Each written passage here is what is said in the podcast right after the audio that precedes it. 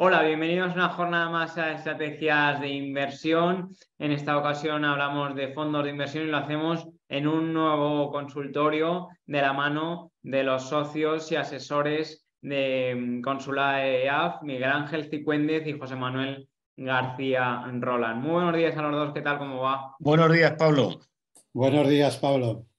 La, esta semana la primera pregunta dice, mi pregunta no tiene fácil respuesta, sé que la responsabilidad es mía. Soy jubilado. ¿Me puede señalar un fondo de bajo riesgo con un rendimiento de un cinco por ciento a medio plazo?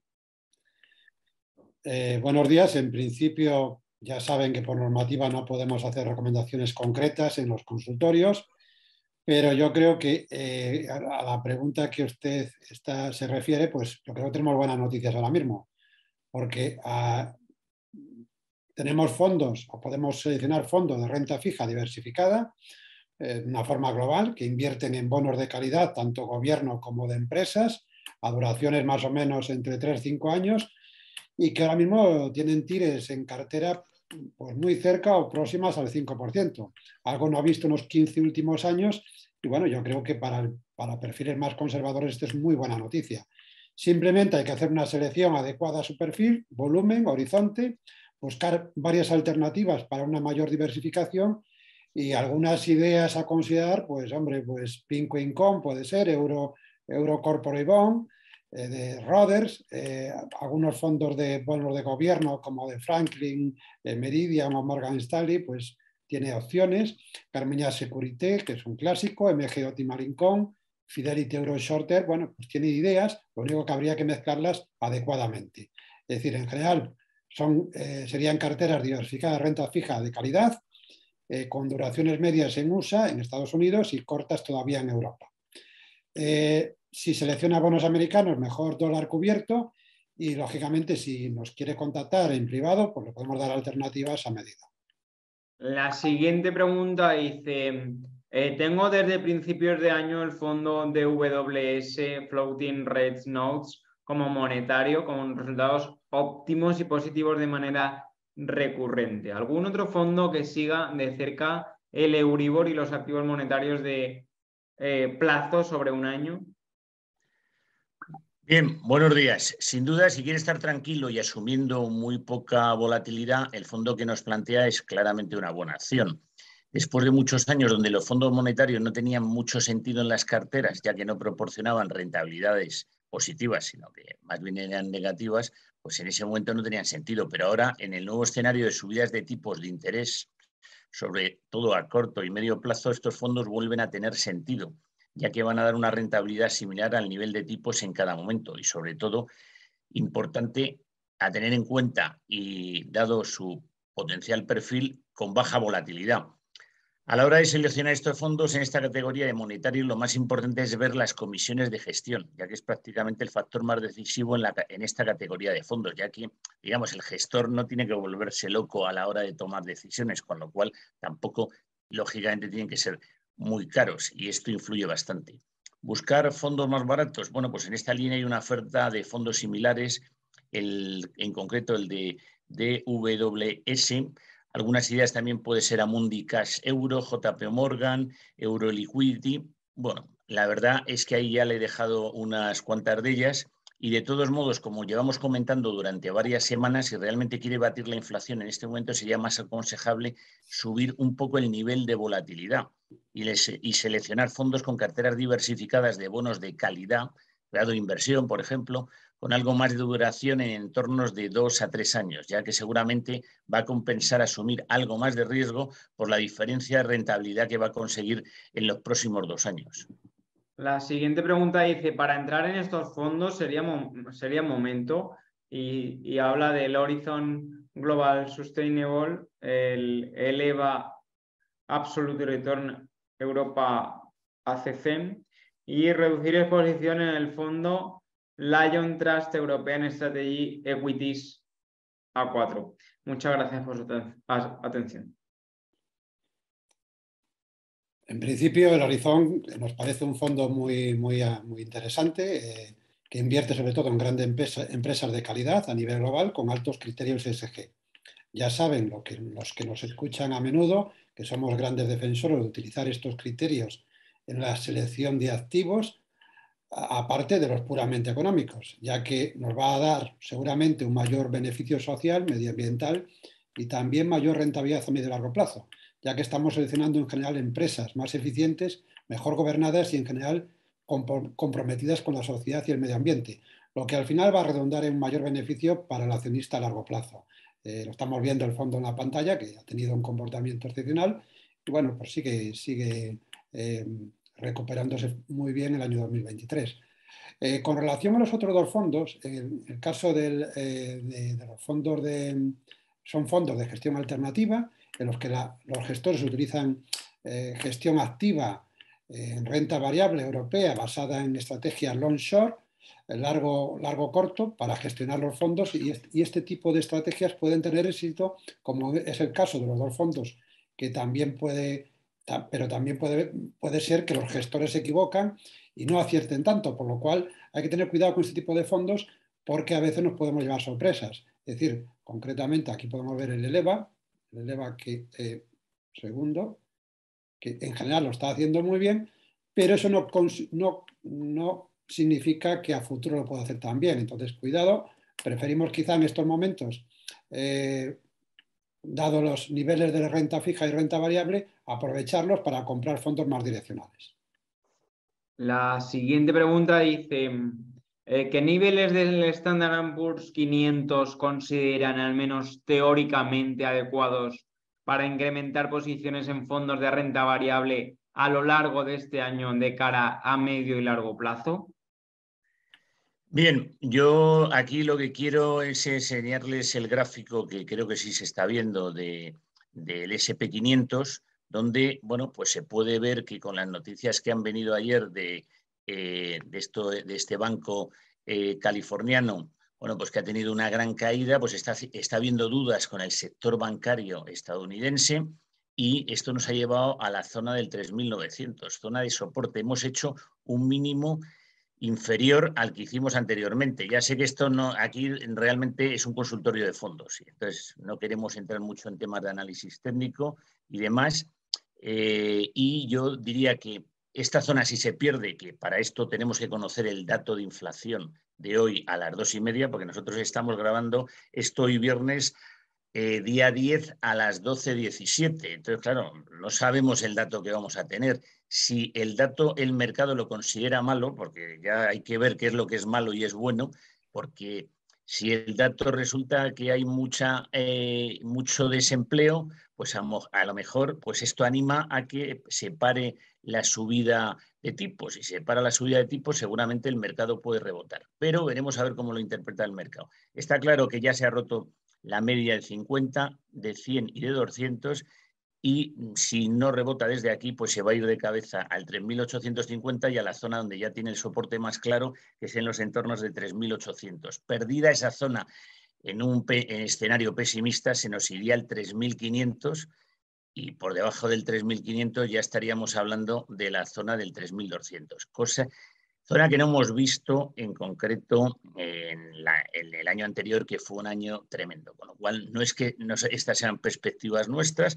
Nosotros tenemos a clientes que tienen liquidez y, oye, les hemos dicho, oye, vamos a esperarnos a ver qué ocurre si el mercado sigue cayendo. Digo, los que quieran están en el mercado estadounidense, porque hemos visto que el mercado europeo, pues en principio, está bastante más fuerte. Ya saben que, bueno, esto es un consultorio de fondos. Yo ahí toco el tema de, de análisis técnico, por si a alguien le interesa, en concreto en el canal que tengo de YouTube, que es Cicuéndez Bolsa. Muchas gracias.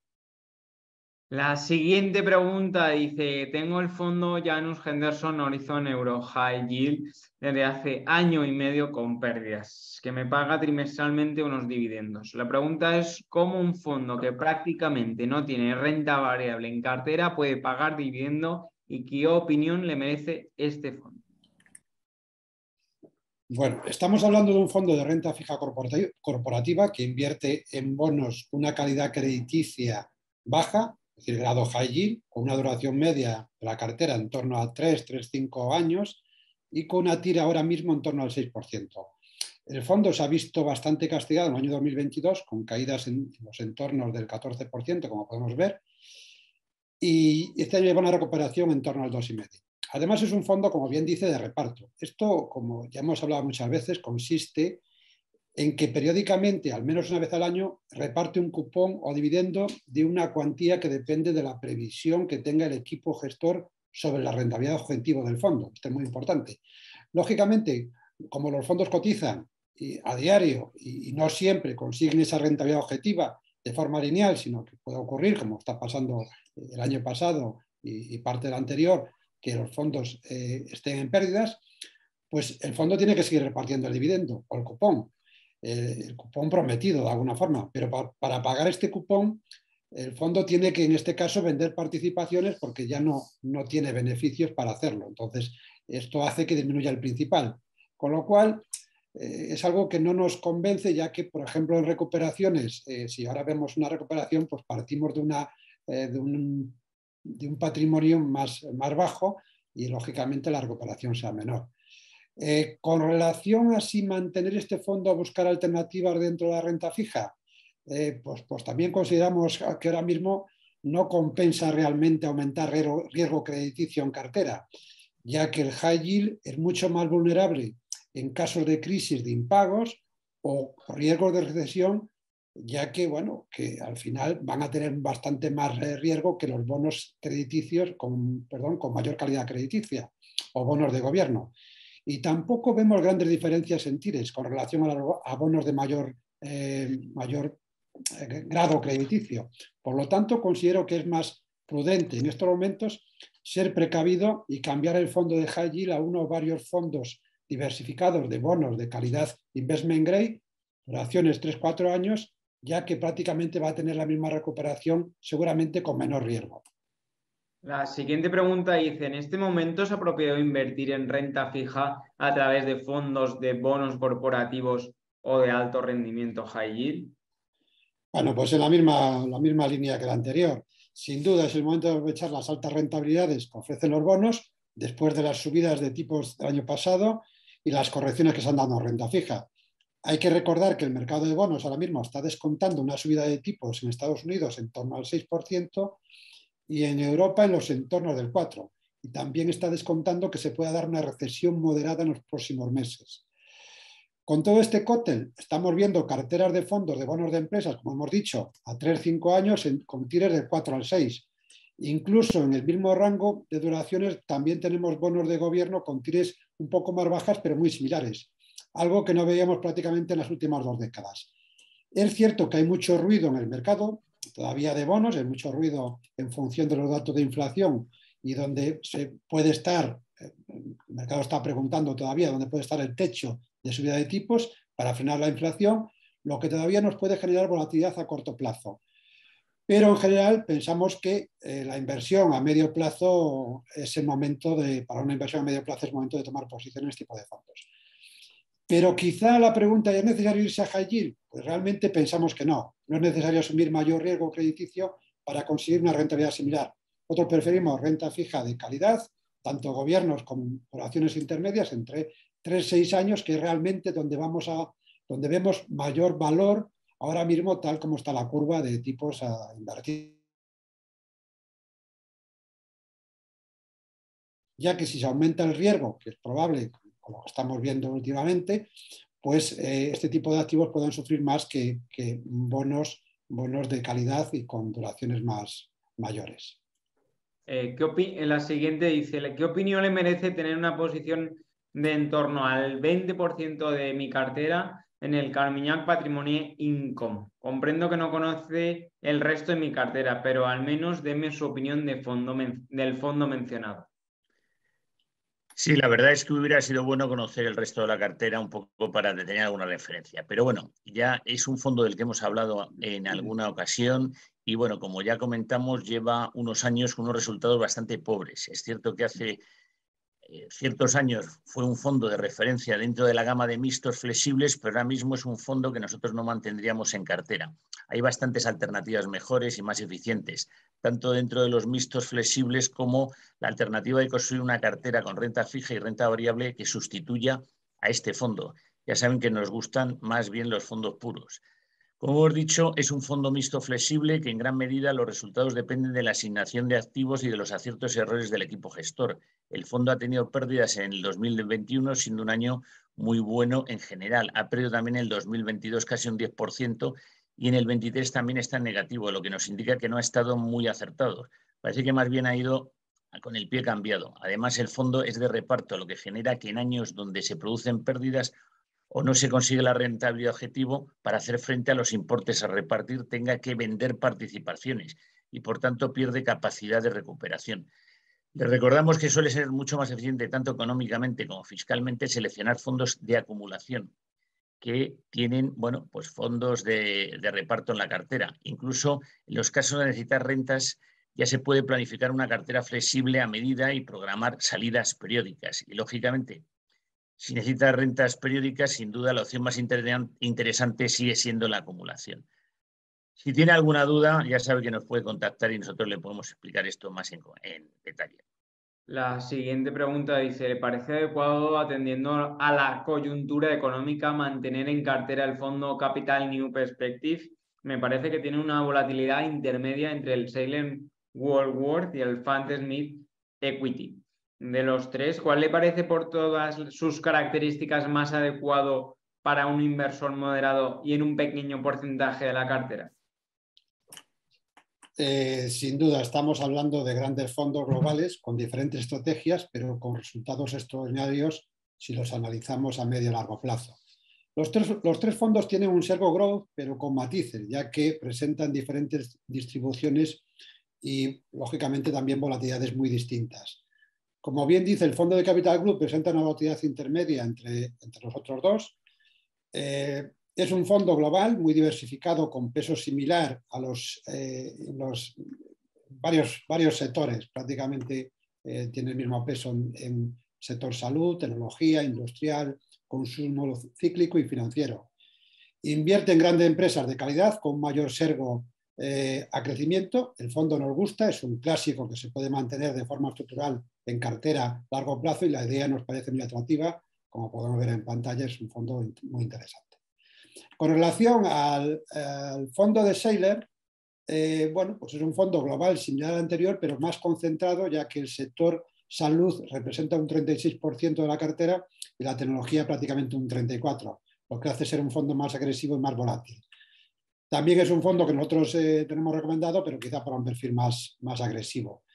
Por último, el fondo de F A N Smith que tenemos aquí, un segundo, tenemos aquí en pantalla, pues eh, el fondo de F A N Smith es un fondo eh, que también nos gusta, con sesgo bastante más defensivo, que pondera principalmente consumo básico de los entornos del treinta y cuatro por ciento y salud en torno al veinticinco por ciento. También tiene algo de tecnología, pero un peso ya muy inferior que es un en torno a un trece por ciento. De los tres fondos, el más defensivo es el más defensivo. De hecho, el año pasado, como podemos ver, bueno, pues terminó con una rentabilidad negativa, pero bastante menor que, la, que los anteriores, y este año también está recuperándose bastante bien. Mm, si tenemos que, que quedar con algún fondo de los tres, pues quizás nos gusta más a, a, en un escenario de una posible recuperación, preferimos quizá, quizá, eh, quizá el Capital Group, eh, es un fondo más equilibrado, sectorialmente y con una volatilidad más, más controlada. Mm, quizá el, el Fan Smith sería la segunda opción, pero quizá para este momento creo que ya mm, tiene menos capacidad de recuperación que el Capital. La siguiente pregunta dice, mm, bueno, eh, quiere preguntar sobre el fondo AXA World Funds Global. Bien, el fondo que nos plantea es un fondo global de bonos ligados a la inflación, denominado en dólares. Invierte principalmente en bonos soberanos ligados a la inflación de países desarrollados, principalmente Estados Unidos. El fondo presenta una volatilidad bastante controlada debido a la alta calidad de los bonos, ya que tiene una duración corta en la cartera, en los entornos de tres años. Pero hay que hacer dos consideraciones. El fondo está en divisa dólar y, por tanto, para un inversor europeo, si ha conseguido eh, rentabilidad positiva en estos dos últimos años, ha sido por el efecto de la subida del dólar. Y si analizamos el mismo fondo en euros, el fondo en dos mil veintidós ha perdido un tres por ciento. Por tanto, hay que tener muy en cuenta la divisa a futuro. Además, el fondo se ha comportado bastante bien en los dos últimos años con relación a otro tipo de fondos de renta fija y ha actuado de refugio, ya que los bonos ligados a la inflación a corto plazo han tenido en general mejor comportamiento. Pero en el escenario actual, donde la subida de la inflación ya está medida en, metida en precios, creemos que hay que ir a otro tipo de estrategias más direccionales de fondos de renta fija que invierten en bonos de calidad, por ejemplo, grados de inversión, gobiernos, como empresas a duraciones intermedias, como estamos insistiendo en los últimos consultorios. Y si seleccionamos bonos americanos a este nivel de dólar, mejor hacerlo con la divisa cubierta. La siguiente pregunta dice, tengo un fondo en materias primas desde marzo de dos mil veintidós y estoy esperando el momento oportuno para traspasarlo, pues estoy con pérdidas de veintiséis mil euros. A medio plazo de cuatro a seis meses, ¿qué previsión hay para petróleo, oro y metales industriales, agrícolas y gas? ¿Cuándo puede ser el momento ideal para traspasarlo? ¿Qué me recomiendan? Es una situación difícil porque hacer previsiones a cuatro meses es complicado, y más en materias primas, porque son sectores muy volátiles y dependen en gran medida de factores económicos, pero también, sobre todo, y sobre todo, de la evolución de diferentes escenarios geopolíticos. Y ahora mismo de eso tenemos bastante encima de la mesa, entonces es muy complicado hacerle una previsión. Bueno, pues hay que considerar que las materias primas empezaron a subir con fuerza en el año dos mil veintiuno, eh, concretamente, a ver, voy a, a poner aquí un gráfico de un fondo que invierte en materias primas para ver un poco el, el desarrollo. Pues, como decía, empezaron a subir con fuerza en el dos mil veintiuno cuando finaliza el confinamiento por una falta de oferta ante un incremento muy importante de la demanda. Y la subida se agudiza mucho con el aumento de la inflación que vimos a principios del año dos mil veintidós y la crisis de Ucrania. Pero, precisamente, a partir de ese momento, como podemos ver en pantalla, este es un fondo de BlackRock World Mining, pues eh, podemos ver que a partir de ese momento eh, la, se ha producido una caída fuerte. Es decir, eh, vemos que, que realmente se produce una, una, una, una caída principalmente porque el mercado ya empieza a descontar que puede haber una, una desaceleración o una recesión importante. Entonces, eh, nosotros al año pasado avisamos del peligro que se pone a, a entrar a pie cambiado en este tipo de sectores. No podemos ir detrás de, de ellos porque, porque nos puede dar disgustos. Eh, el mercado siempre se adelanta y descuenta nuevos escenarios, y si ahora el mercado, como estamos viendo, empieza a descontar una recesión más profunda, las materias primas pueden seguir sufriendo. Es cierto que la reciente apertura de China ha dado algo de empuje al sector, pero pensamos que si nos metemos en una recesión a nivel global, sobre todo en U S A y en Europa, las materias primas seguirán flojas a no ser que se produzca otro evento geopolítico que cambie totalmente la situación. Por tanto, yo creo que con el nivel de pérdidas que tiene ahora mismo en cartera, pues habría que analizar un poco el resto de su cartera, el peso eh, que supone y, y, bueno, pues decidir, si no está muy cómodo, decidir si reducir, vender o cambiar en función también de su perfil, lógicamente. Ahí, si quiere, nos puede contactar y en privado le podemos ayudar. La siguiente eh, apunta y dice, la parte de renta variable de mi cartera, que representa sobre un treinta y cinco por ciento del total, está compuesta de los siguientes fondos. El Guinness Global Equity Income en euros, un cinco por ciento. El G Q G Partners Global Equity en euros, un tres por ciento. Y el D W S Invest Crossy Sectors Plus, un tres por ciento. Un tres por ciento. El Three Needle Global Smaller Companies, un cinco coma cinco por ciento. El, Van, el Vanguard Global Stock Index, un tres por ciento. El Amco Global Value Fund, un tres por ciento. El Meridian Europe uh, eh, Value, un tres por ciento. El Rodgers Asian Opportunities, un cinco coma cinco por ciento. Y el Alliance Based International Healthcare, un cuatro por ciento. ¿Qué opina de la cartera? ¿Qué cambios me recomendan? Me recomendarían. Dice que tiene cincuenta y tres años, perfil moderado y largo plazo. Bueno, la pregunta está muy bien hecha porque nos dice edad, perfil, la, que tiene, es moderado, largo plazo. Bueno, pues la verdad es que hemos de felicitarlo. Nosotros aconsejamos que, aparte de oírnos, los que realmente estén en este mundo de los fondos se lean luego en detalle el consultorio, porque bueno, yo creo que se dan ideas y realmente creemos que son interesantes. Bien, la cartera en general está bastante bien para el momento actual, con un peso del treinta y cinco por ciento en renta variable para un perfil moderado, porque aunque antes hemos comentado que el ese pe está donde está y que puede seguir cayendo, eh, la verdad es que eh, depende de lo que haga la Reserva Federal, puede darse la vuelta, y aquí el peligro es no estar. El que esté en liquidez ahora pues está en un, una posición un poquito errónea, porque con la renta fija donde está, pues también digamos que se puede estar equivocando y el mercado se puede girar fuerte. Bien, nos dice que tiene un perfil moderado, largo plazo, que consideramos que es adecuado, y además una selección de fondos de calidad. Si tenemos que poner alguna pega, consideramos que tiene mucho peso a valor y con algunas posiciones que se solapan, concretamente de los tres fondos de de doble u ese Croci, Hanco Global Value y el ge cu ge Partners Global. De ellos, pues nos quitaríamos uno eh, con la idea de irnos a fondos más de crecimiento para equilibrar la cartera. Algunas ideas pueden ser ecología global, tecnología global. Tengan en cuenta que, por ejemplo, hoy por ejemplo estamos viendo que el Nasdaq no, no cae mucho, porque claro, si los tipos ya teóricos pudieran no subir, pues esto le vendría muy bien a la tecnología. Pero bueno, ya sabemos que todo está con la duda, los datos, la inflación, que lo sabremos el martes. Bueno, ahí se andará.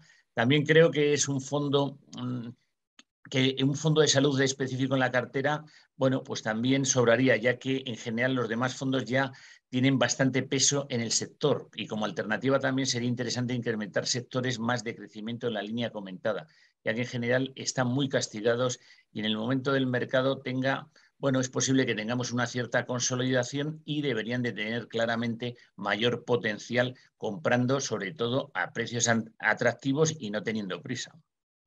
Pues, y la última pregunta de este consultorio dice, con el anuncio de la subida de tipos de interés por parte de la Reserva Federal de Estados Unidos, ¿es buen momento para invertir? ¿Y qué cuatro fondos de renta variable global escogeríais para un perfil arriesgado? Bueno, lo hemos hablado, lo ha comentado ahora Miguel Ángel, efectivamente el que suba tipo la Fed no significa que, que sea bueno para la renta variable, al revés, normalmente es bueno para algunos sectores pero muy malo para sectores tipo crecimiento, etcétera. Lo que está claro que ahora mismo el mercado ya está descontando esa subida de tipos y, y bueno, pues vamos a ver qué pasa en los próximos meses o próximas semanas con los datos de inflación, que serán los que marquen un poco el devenir. Una vez dicho esto, si está en liquidez y pensando entrar en, en renta variable, nuestro consejo es que tenga cierta paciencia, siga muy de cerca los datos de inflación eh, bueno, y sobre todo la, la política de tipos, como estamos comentando. Ahora mismo eh, estamos en una zona de soporte importante, los índices americanos, estamos, bueno, como comentábamos antes, en la zona de tres mil novecientos, tres mil ochocientos, y los próximos datos de inflación, bueno, pues que veremos la, el próximo martes concretamente, nos van a, a marcar un poco el devenir de las próximas semanas.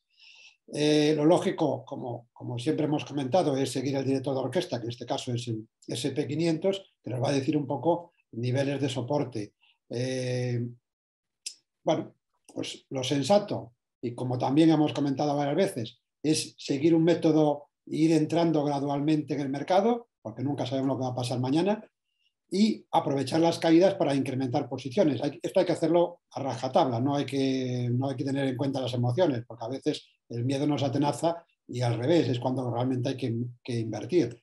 Eh, una estrategia, poder ir entrando con un veinticinco por ciento del total de la cartera y en función de los acontecimientos y los niveles alcanzados en el ese pe quinientos, ir incrementando renta variable.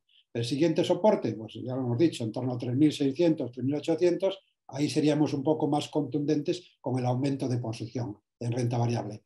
Con relación a fondos concretos, bueno, pues yo creo que hay que hacer una adecuada planificación acorde a, a su perfil, pero bueno, hay que mezclar mm, eh, growth y value, como hemos comentado muchas veces. También hay que tener algún fondo asiático que, que, que, que pondere China e India.